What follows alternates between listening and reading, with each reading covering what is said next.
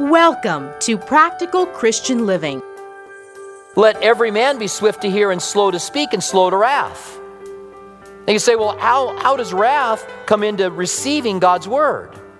Because when you receive something that is different than what you believe, you can become incredibly angry.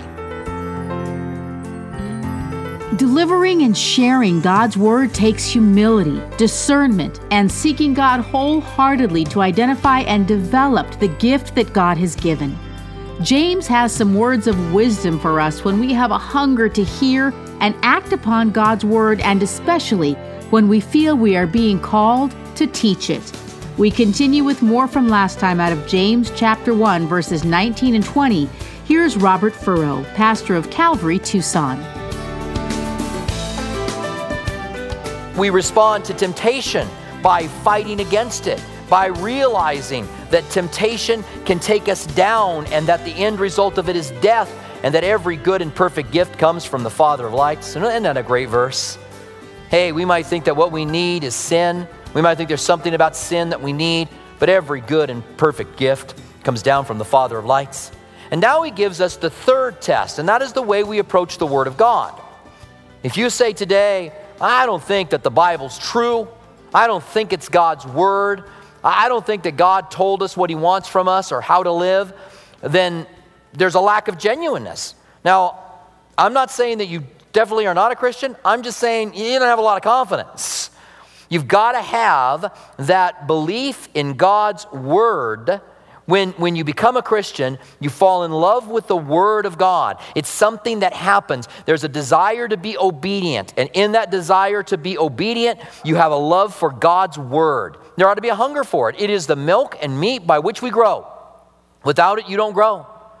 We need to memorize God's Word. Get, you know, some index cards, write out scriptures, put them around, memorize them. If you memorize God's word, the Holy Spirit can bring them back up to you. Uh, find scriptures to memorize. There's an app for that. There's all kinds of memory apps for both iPhones and Androids. all right? Got a couple people on staff that are big Android people, so have to give them. One of them had on his phone the iPhone killer. I have an iPhone, by the way, if you don't know. So he would put a little thing on there, iPhone killer. I won't tell you who it is, but he's one of our worship leaders. Gabe. And anyway, um, and uh, he kept having to change it because he had to kept getting new phones. So it was the next iPhone killer, the next iPhone killer, the next iPhone killer.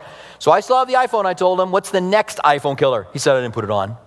So he just now he gave up completely. Anyway, that's a complete side note to all of that. I'm just encouraging you do whatever you've got to do to memorize God's word. Memorize it, study it, read it, bring it into your life. Now, we ended with verse 12 and we talked about the transformation that takes place in us so that we are no longer slaves to sin and temptation, connecting it with the, the passage or the section before it. But he also, in this verse, verse 18, introduces the new topic, which is the word. Look at verse 18. He says, Of his own will, he brought us forth by the word of truth, that we might be a kind of first fruits of his creation. It was by the word of God that you were born again. You were not born again by osmosis. You were not born again because somebody told you you can be born again, figure it out. You were born again when you heard the gospel, the word of truth Somebody told you that Jesus died on the cross as a substitute for you. And if you would receive him into your life, if you would surrender to Him, if you would repent from your sins, that you can be born again. And when that word of truth got inside of you and you believed it, because the Bible says, if you believe, you will be saved, then you were transformed. You became someone new. If any man is in Christ, the Bible says he's a new creation. Old things pass away and everything becomes new. That happened by the word of God. That's why we can't preach the gospel without the Word of God. It's got to be there. Otherwise, we are totally and completely lost. That's why churches that say, well, we don't center, or we, we, don't, we don't follow the Bible, we don't preach the Bible all the time, we have a lot of different positive things we cover, are so lost because there's nothing else that can save you. The Word of God is the power of God to salvation. Paul uh, makes his way from Asia Minor, which is modern day Turkey, over to what is Europe now, Macedonia back then. Paul starts in Philippi. He turns and he goes to another city, and then he finally ends up in Athens. He's in Athens for a little while by himself, and there's a place in Athens called Mars Hill. It's a place where philosophers would gather together under the Greek culture, and they would argue their different philosophies. And so Paul puts together this message. And in Paul's message, he quotes their philosophers. He talks about a statue to the unknown God that's there in their city. Paul brings it up. And after Paul is done, it says some of them believed and some said, We'll hear you on another day. And then there's a disturbance that ends up happening, and Paul ends up leaving Athens. Athens is a significant city in Greece, was a significant ancient city in Greece, but we don't know of any church that started there. We don't have the letter to the Athenians. We don't have uh, any reference to a church that was founded there. When Paul went to the next town, which was Corinth, Paul showed up and he didn't go with any worldly wisdom. He actually says that. When you're reading 1 Corinthians, he says, When I came to you guys, I didn't come with, with worldly wisdom. Was he making a reference to his Mars Hill speech, perhaps? I don't know. Maybe. There are those that take the Mars Hill speech and say that's how our, our sermon should be designed. We should take cultural things and add them in. When Paul said, When I came to you, I came to you with the power of the gospel, because the power of the gospel is God's salvation. That's what he told them. When he came to Corinth, he just went there and told them about the gospel. Jesus died on the cross for their sins, the renewed life that they could have, and a, and a radical church started in Corinth. Now, one that had significant problems, granted, but we ought to be glad that Corinth had significant problems because we have the corrections in 1st and 2nd Corinthians so that we don't make the same mistakes. They were kind of the test church, so we don't want to be too hard on them. We thank them that they had the struggles so that we don't have to have the same struggles that they had. We can learn from them by studying those. But it was the very Word of God that got in them and changed them and began to work. And it's the Word of God that has brought us to salvation, says verse 18. We've been brought forth by the Word of truth, that what might be a kind of first fruits of all creation. So then he says in verse 19, So then, my beloved brethren, let every man be swift to hear, slow to speak, and slow to wrath. Now, I told you when we started the book of, of James that a lot of people see the book of James as uh, the kind of Proverbs of the New Testament.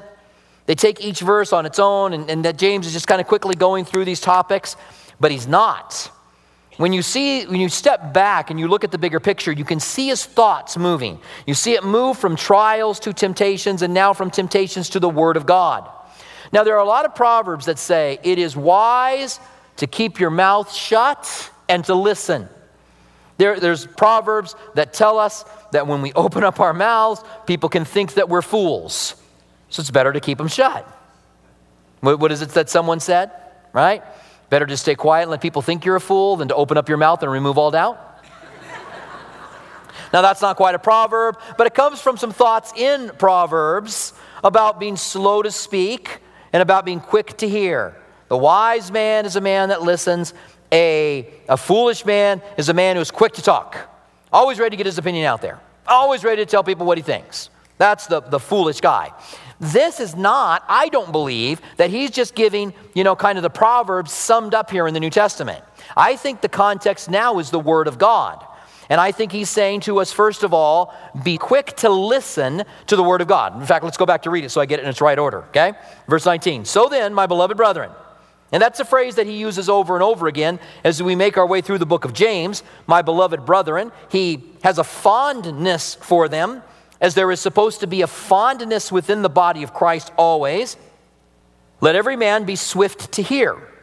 First of all, there needs to be an eagerness to hear the word of God. Like the Bereans, who were more fair minded than the Thessalonians, because they received the word of God with all joy, but they searched the scriptures whether or not to see those things were true. There needs to be a hunger to hear God's word. I love teaching here because there's such a hunger for God's word. Most places that I have gone to guest speak for, you can see a hunger for the word of God. But there have been places that I have gone where there really is no hunger for God's word. That desire, Lord, I want to hear it. Do you still have that hunger for His Word? Do you still want to learn? Do you still want to grow? Do you just want to, are you coming to church just like, you know, to audit the class? Or, or, is there really a desire to get God's Word into your life? Again, I'll fall back on be quick to listen. It's like not only to listen to people, but listen to God and His Word and grow and just let it come and be slow to speak. They'll be ready. In fact, in chapter 3, verse 1, it's going to say, Let not many of you be teachers. I take it that in the early church, there was a problem with a lot of people wanting to be teachers. The problem with a lot of people wanting to be teachers is that a lot of them aren't ready to speak. Maybe God's even giving them the gift, but they're just not ready. There's nothing worse than somebody who doesn't know what they're talking about trying to tell you what you ought to be doing. Now, I, I golf. I have, I don't think, I, I think I've never used a golf analogy in the message. Because there's nothing that annoys me more than pastors who have golf analogies constantly in their messages. But I'm going to use one tonight. This is the first time you guys are here for it, okay? Because it fits so well. Those of you that golf, you're going to understand this analogy. How many of you here golf? Raise your hands. All right, you guys are going to understand this analogy. You show up at the course with you and a buddy, or you and a gal, pal, and you get connected up with a couple other people. And you can tell, once you've golfed for a while, you can tell the handicap of an individual about by their swing. If their swing is smooth, if their swing is, you know, on plane, if they don't stumble around when they're done, if it looks halfway decent, they probably got a lower handicap. If they're like, go through all of these gyrations to hit the ball, then you go, whoa. Sometimes when you're playing with somebody new, you watch them swing, you go, I can't watch that for 18 holes. I cannot do that. and hey, you look on, on the tour, there's different swings. Jim Furyk brings the club straight up in the air, but then brings it back down to the proper spot when he comes back in. So there are variations. But when you're playing sometimes, so I'm with a friend. I won't tell you who it is. Maybe I will, but I won't tell you who it is. and he's having a tough day. And we're, we're hooked up with a couple of guys. And One of them has from his first swing, it was like, wow, that is not good. But he was having the round of his life. He was like four or five over, okay, so it wasn't like incredible, but you could tell when he was swinging that that ball's going down the middle, but I don't know how it got going down the middle of the fairway. Because that, well, the buddy who I was with was struggling and having some trouble, and he was like saying things like, I don't understand, I don't understand what's going on, I don't understand which golf can be frustrating, right? And uh, all of a sudden, this guy pops up. Well, you know, and I can't remember the piece of advice that he gave him. But, he, but you know what you're doing is you're doing this and you're that. And I look at that guy and I go, You're going to teach him? So I said, What's your handicap?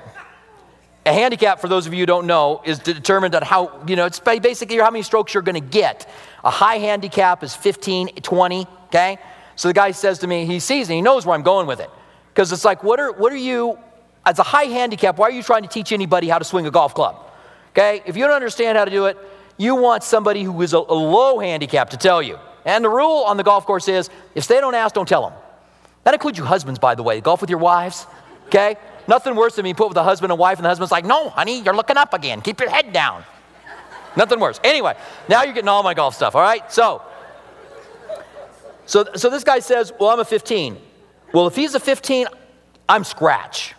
And I'm not scratch, okay? If he's a 15, I should be on the tour because he's not a 15, okay? He was like a 25 or a 30 or something, okay?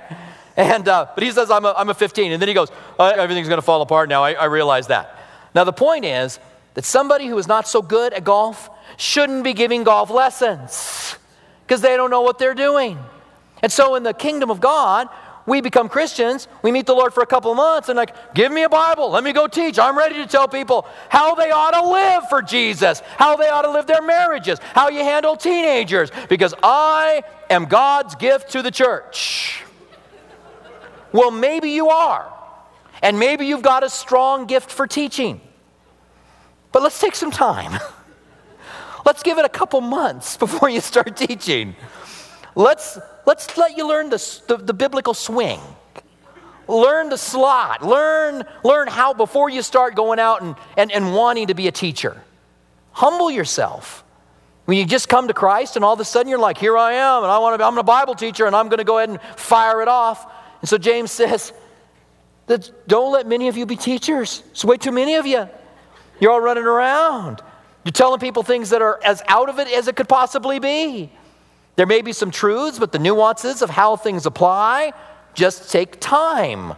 God gives teachers to the church, but realize that when you when you start speaking for God, when you start speaking God's word, you are under a stronger condemnation. You now, God expects you to live what you're speaking.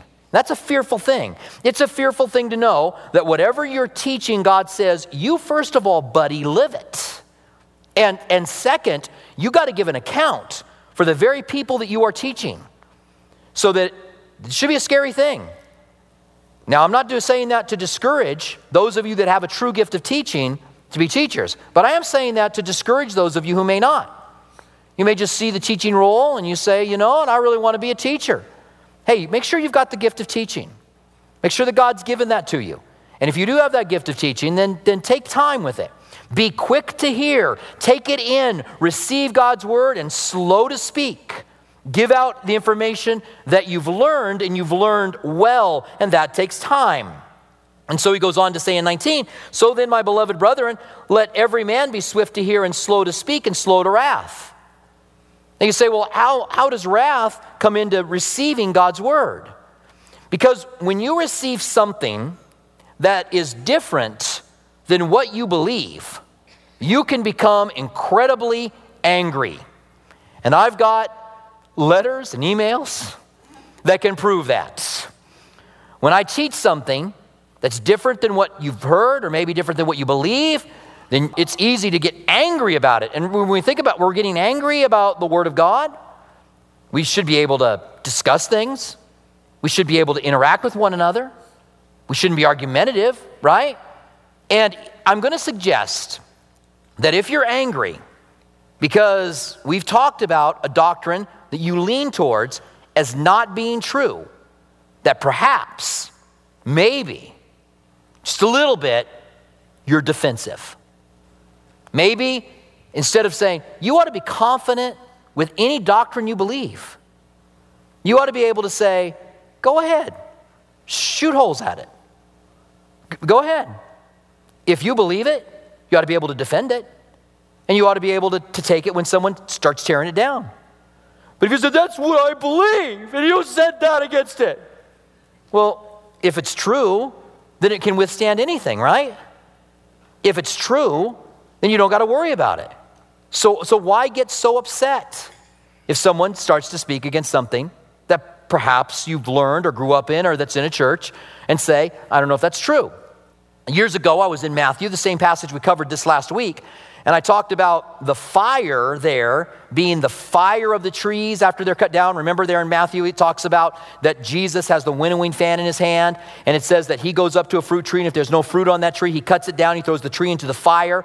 Then John says, There's coming one after me whose sandal straps I'm not able to loosen up, and he'll baptize you in the Holy Spirit and fire, and his winnowing hand is in his fan, and he'll gather the grain into the barn, but he's going to burn up the chaff with an unquenchable fire. And I pointed out that context the fruit trees are burned, the baptism of the Holy Spirit and fire, and the un- unquenchable fire of, for the chaff are all three fires of judgment by context. Well, years ago, I, I covered the same thing. I'm talking 20 years ago. And there's a gal that, as I'm speaking it, she became just physically angry. Afterwards, I was done, and she beelined right up to where I was, and she just came unglued. I mean, psycho. where I'm trying to calm her down a little bit, I'm like, hey, you know what? We can have differences. It's okay. It's okay that you believe that that's the fire of the Holy Spirit, and it's okay that I don't. That's all right. Whoa, it wasn't all right. She left the church and never came back again. She believed everything that we believe about Jesus, about baptism, about death and resurrection, everything. But if I didn't believe that that baptism mentioned there was the baptism of the Holy Spirit and fire, then she was angry. why get so angry over that? Now, hey, if you if you hear something, if you believe something and you hear it and you are questioned you question about it now, you say, "Well, Pastor Robert, you don't believe what I've been brought up with or you don't believe what I believe," then just double check what you believe.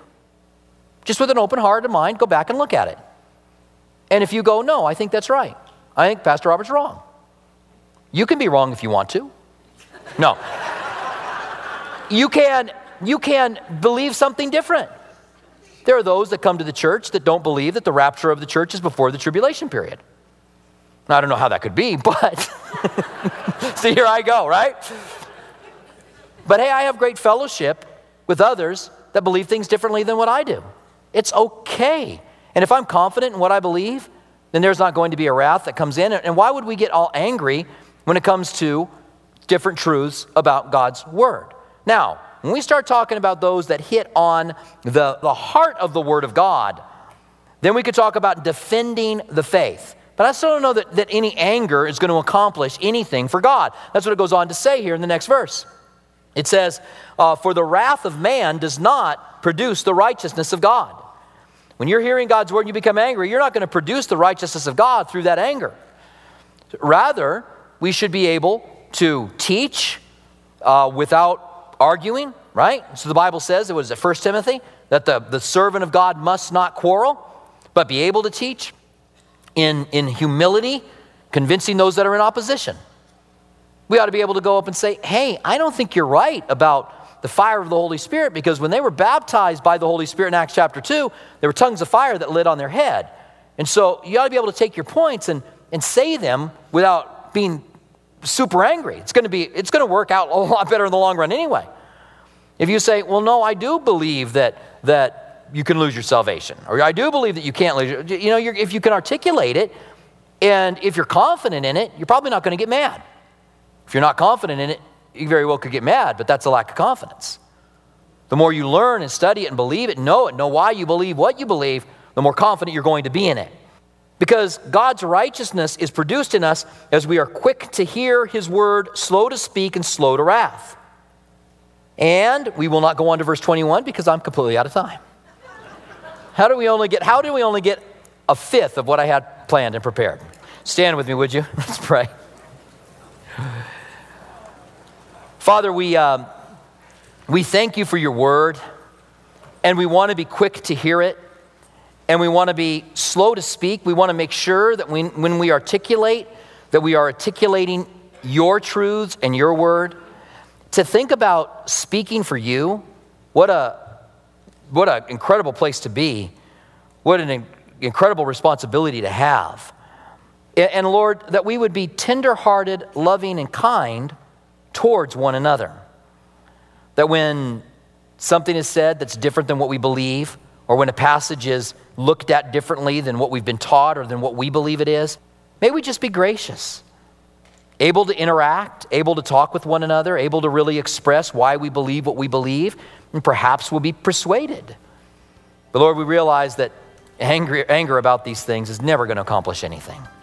And so we pray that you would help us be those that receive your word, that first of all, our hearts would be ready to hear, ready to take, ready to receive your word.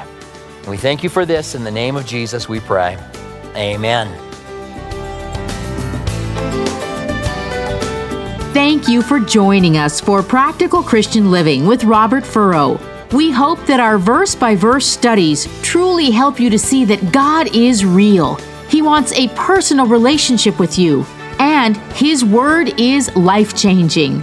If you'd like to hear more of Robert Furrow's teachings, visit calvarytucson.com. For our local listeners, we invite you to join us at one of our two campuses. Our East Campus at Speedway and Camino Seco meets Saturdays at 6 p.m. and Sundays at 9:45 a.m. Our West Campus south of Palo Verde and I-10 meets Sunday mornings at 8:30 and 11 a.m. Our midweek service times are Wednesday evening at 6 p.m. at our East Campus and 7:15 p.m. at our West Campus. If you prefer, you can watch our service at live.calvarytucson.com and also on our Facebook page and YouTube channel. Our online campus is available during East Campus service times. If Practical Christian Living has blessed you and you'd like to donate, please visit pclaz.org. That's pclaz.org, where you can make a secure one time donation or sign on to become a monthly partner on a reoccurring basis. Have you accepted Jesus into your life, or do you have questions about salvation? We'd love to hear from you. Email us at saved at calvarytucson.com. And don't forget to follow us on social media Instagram at Calvary Tucson or Facebook at Calvary Chapel Tucson. We want to remind our local listeners that you can watch Practical Christian Living TV Sunday mornings at 8:30 a.m. on KGUN 9. Thank you for joining us for Practical Christian Living.